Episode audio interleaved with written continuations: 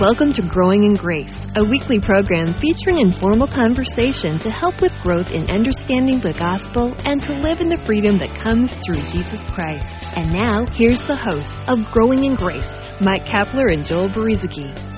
Hey, I'm Joel along with Mike, and we're getting together for our weekly chat. Uh, just kind of a casual conversation here as we talk about what the Apostle Peter exhorted us to do uh, to grow in the grace and in the knowledge of our Lord and Savior Jesus Christ. Got lots to talk about as usual. You and I, Mike, uh, we've been doing this for a couple and a half years, and so as uh, our listeners uh, tune in, we want to hopefully just let this be just just casual and uh, just sit back and relax and, and enjoy it. Maybe you're listening to gracewalk.org, Gracewalk Internet Radio. That's how we started doing this, and we've also archived our programs on the internet, graceroots.org. And uh, Mike, we've uh, heard over the last couple of years from people from time to time, uh, and we uh, would like to share uh, some of what we've heard from our listeners. So maybe I'll turn it over to you, Mike, and uh, see what uh, maybe one of our listeners has had to say lately. Well, uh, Mary from Indiana uh, wrote into uh, Dave, our friend at Grace Walk Radio. She said that I, I just listened to today's Growing in Grace broadcast by Joel Brueseke and Mike Kapler, which aired at 11:30 a.m. It was an excellent program. Is it possible to get a copy of that particular broadcast or access it online? I recently discovered your website. Our church is doing the Grace Walk study. I can't tell you how great it is hearing the same beautiful message from many other teachers and speakers. Your online radio programs are wonderful. And she says that I have passed on the site to several friends who I knew would enjoy it as well. And uh, so Dave, being the good guy that he is, uh, dug that program up for her and, and sent it over through email. Again, uh, technology at work here for uh, promoting the grace of God. And so we appreciate uh, the encouragement there too. And I went back and listened to that program she was talking about, Joel, and I thought, you know, that sounded better than I thought. Then you know, when we record these things, sometimes you wonder, gee, I wonder how that came out. And you don't want to go back and listen; it might depress you. And we'll, we'll put it on and let it go, you know. And and so I went back and listened to that, and I thought, yeah, if, for those of you who might be new to our program, you're going to find out that we're not the, the great deep theological uh, thinking machine that you might be looking for, but we're very practical. We're down to earth. We speak from our heart, and hopefully we can re- relate to you. I, I think a lot of what we talk about, Joel, is just average, everyday, real life, and and we're just trying to take these principles and truths from God's Word uh, regarding His grace and our position in Christ as righteous, and and, and we're just trying to learn more about that, uh, expound upon it a little bit and maybe bring more of it into our lives so that we can uh, hopefully be a, a, reflection of Jesus Christ so that others can uh, receive this good news as well. Yeah, you know, Mike, I think this is how a lot of growing is is done just in in different members of the body of Christ such as you and me.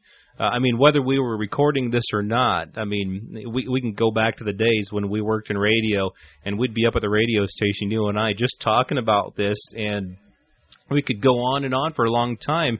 And and through those conversations through conversations like what we're having here and through you know whoever's listening right now maybe you have people you talk with talking uh, some of this stuff out from your heart we don't even claim to be right about everything. We're just talking this stuff through and learning as we go. Uh, so much of growing in grace has to do with learning through through talking about it and then going out and and just living out the, the life of grace. You make mistakes, you learn, and and you continue to learn as as the days and weeks and months of your life go by. So uh, just know that your Father in heaven who began a good work in you. He's going to keep that work going and he's going to he's going to finish it. He's going to perfect it. We can encourage each other in that. That's what that's what we do as members of the body of Christ. We we meet together whether it's on the internet or in homes or or whatever and we encourage each other in the message of God's righteousness, the gospel. We have peace with God.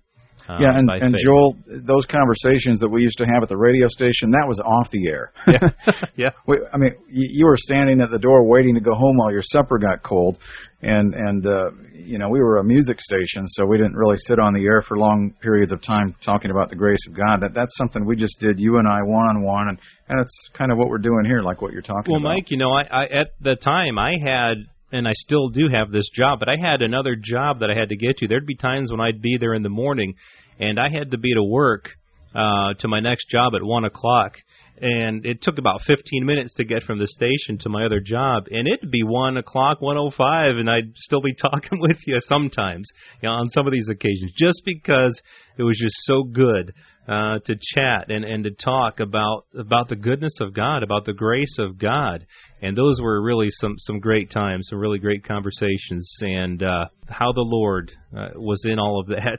I look back well, and, and, and please please don't try this at home. Being late for work, I mean, that's well, that is, you, you have know. to be a trained professional for that. well, uh, where should we uh, go from here, Mike? We uh, last week we briefly got into Matthew 5 um, as as a setup where Jesus in the beatitudes had said blessed are those who hunger and thirst for righteousness for they shall be filled. Jesus said that, you know, if you hunger and thirst for righteousness, blessed are you because you will be filled. We went on to uh, John chapter 6 and and the disciples had asked had asked Jesus, "What shall we do what shall we do? You know, if you think about that, they're asking them, what are the works that we should do that we may work the works of God? Let's just stop there, even though we talked about this a little bit last time, Mike. How would you answer that question, not knowing what you know now, but if, if you were a person maybe with a more religious mindset, having been raised in Judaism, having been raised in the law, having been raised in you're blessed if you keep certain parts of the law, if you keep the law, and you're cursed if you don't keep the law. Someone asks you the question, "What shall we do that we may work the works of God?" I mean, what would the would the what would a common answer be to that? It seems like it was a lifetime ago, Joel. So it, it's hard for me, but I probably would have told somebody something like, "You you need to spend more time reading your Bible every day. Not one day goes by without you spending more time in the Scripture." It's not that what I'm saying here is bad, by the way, but uh, you know, we, we would usually um, focus in the wrong area when we were telling these people uh, this sort of thing. I would usually tell people you need to spend more time in prayer. Uh, prayer is also a good thing. Uh, again, in, in the context of what we're talking about, it's probably a little misleading.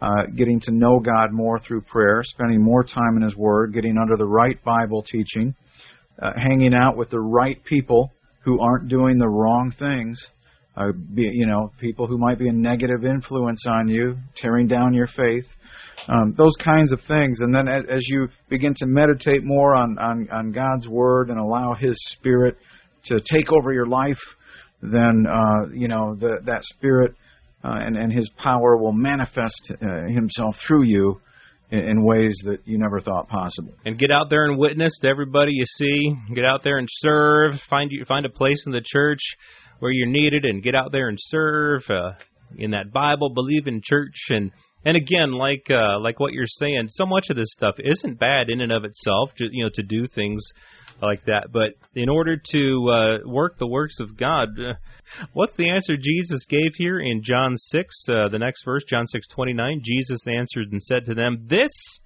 is the work of God, that you believe in Him whom He sent." that would just it it would blow the minds of a lot of people today, Mike. I mean, in, in a lot of churches, and in fact, uh, I remember having read that in the past, and and I think I just skimmed over it because I thought it can't be that simple. There's got to be more to it. There's got to be something more to this. So well, and there were there is teaching out there that would make you believe that this is only the beginning and that there is a whole lot more to it this is just too easy. It just sounds too easy. Have you ever heard that before? Mm-hmm. Well, the reason it sounds too easy is because uh, the person who said it was easy was Jesus himself. Mm-hmm.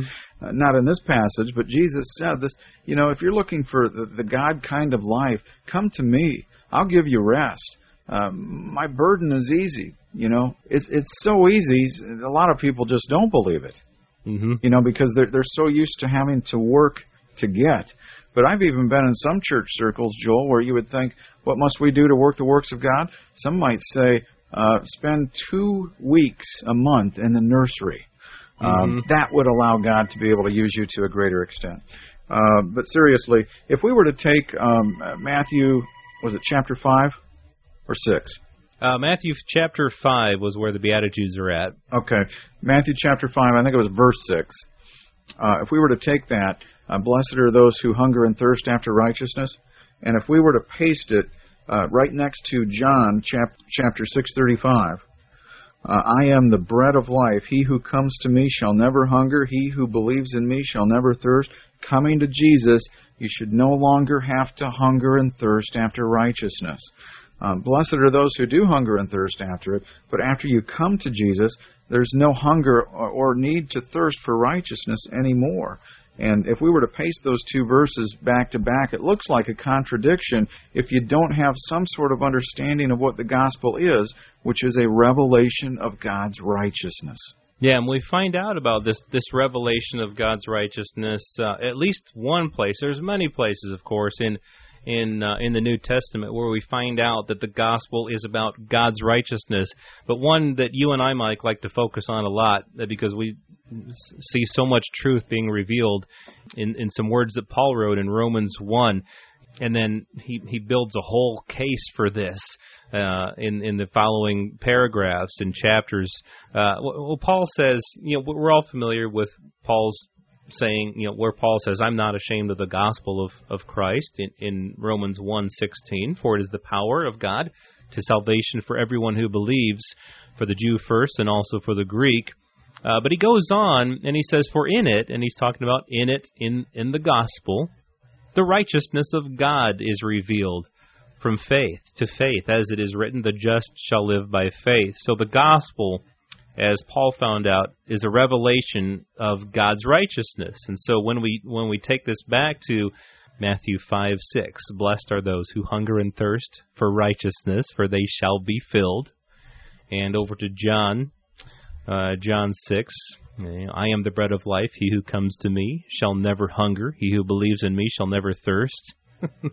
it it starts to make sense when we put that together with what Paul wrote and and what we find out in the rest of uh, the New Testament that the righteousness uh, that is needed is God's very own righteousness and and the fact is that if it's if it's about our righteousness, me trying to maintain righteousness, I'm going to hunger and thirst for a long time because I'm just I'm never it's never going to fill me. It's never going to produce godly fruit. Uh, it's never going to please God.